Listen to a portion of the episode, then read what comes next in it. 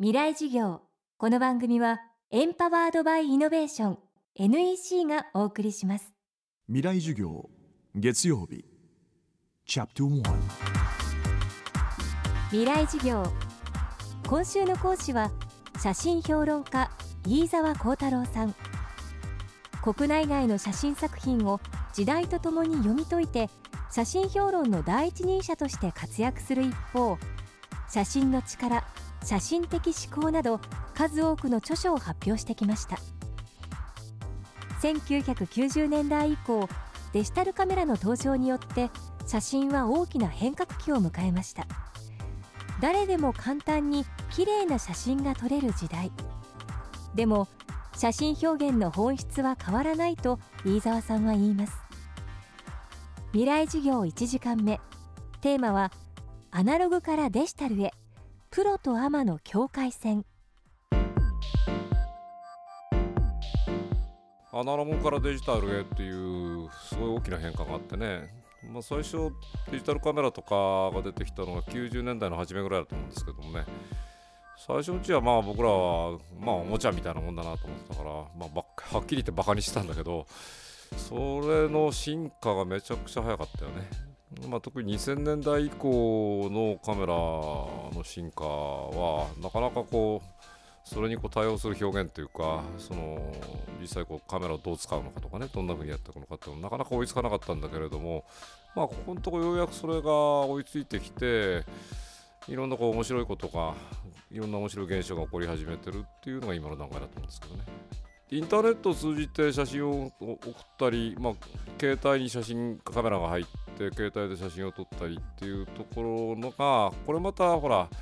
社会的な現象としてまずは出てくるわけですよね。これだけたくさんの人がねあのカメラを持って写真を撮ってる時代ってのは今までなかったんで正直僕らもやっぱりそれについてどう考えていいのかとかどういうふうにその論じていいのかっていう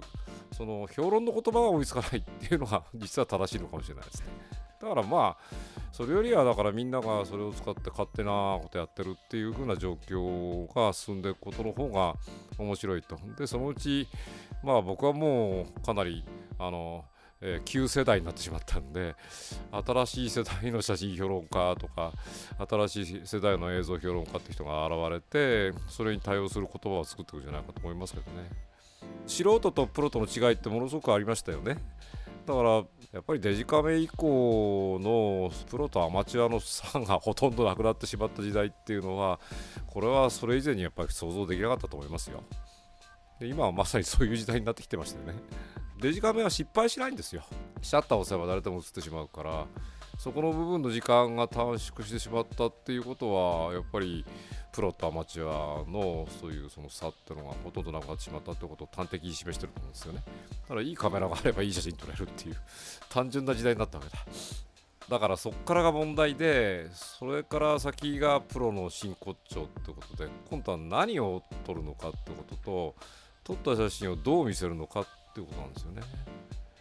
これに関してやっぱりアマチュアとプロっていうののこう差っていうのも多少なりともあるわけで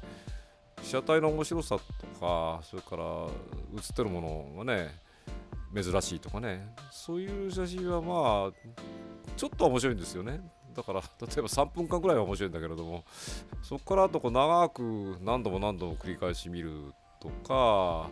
まあ、例えばこう写真集とか写真展とかねそういう形で発表していっていろんな人にこう影響を与えていくとかっていうことにはなかなかならないでしょ。だからやっぱりこれからのプロフェッショナルの生きるべき道っていうのはやっぱり何をどう取るのかっていうことを突き詰めていくしかないわけだよね。だこれはまあ前からそうなんでさそのことに関してはそれほど変わりがないじゃないかって僕自身は思ってるんですよ。だから表面的な現象として誰でも写真が撮れる時代になったってことはこれは確かにその通りなんだけれどもそこから先の面白さ写真の面白さっていうのはこれはそれほど変わらないんじゃないかっていうふうに思ってるんですけどね。未来事業。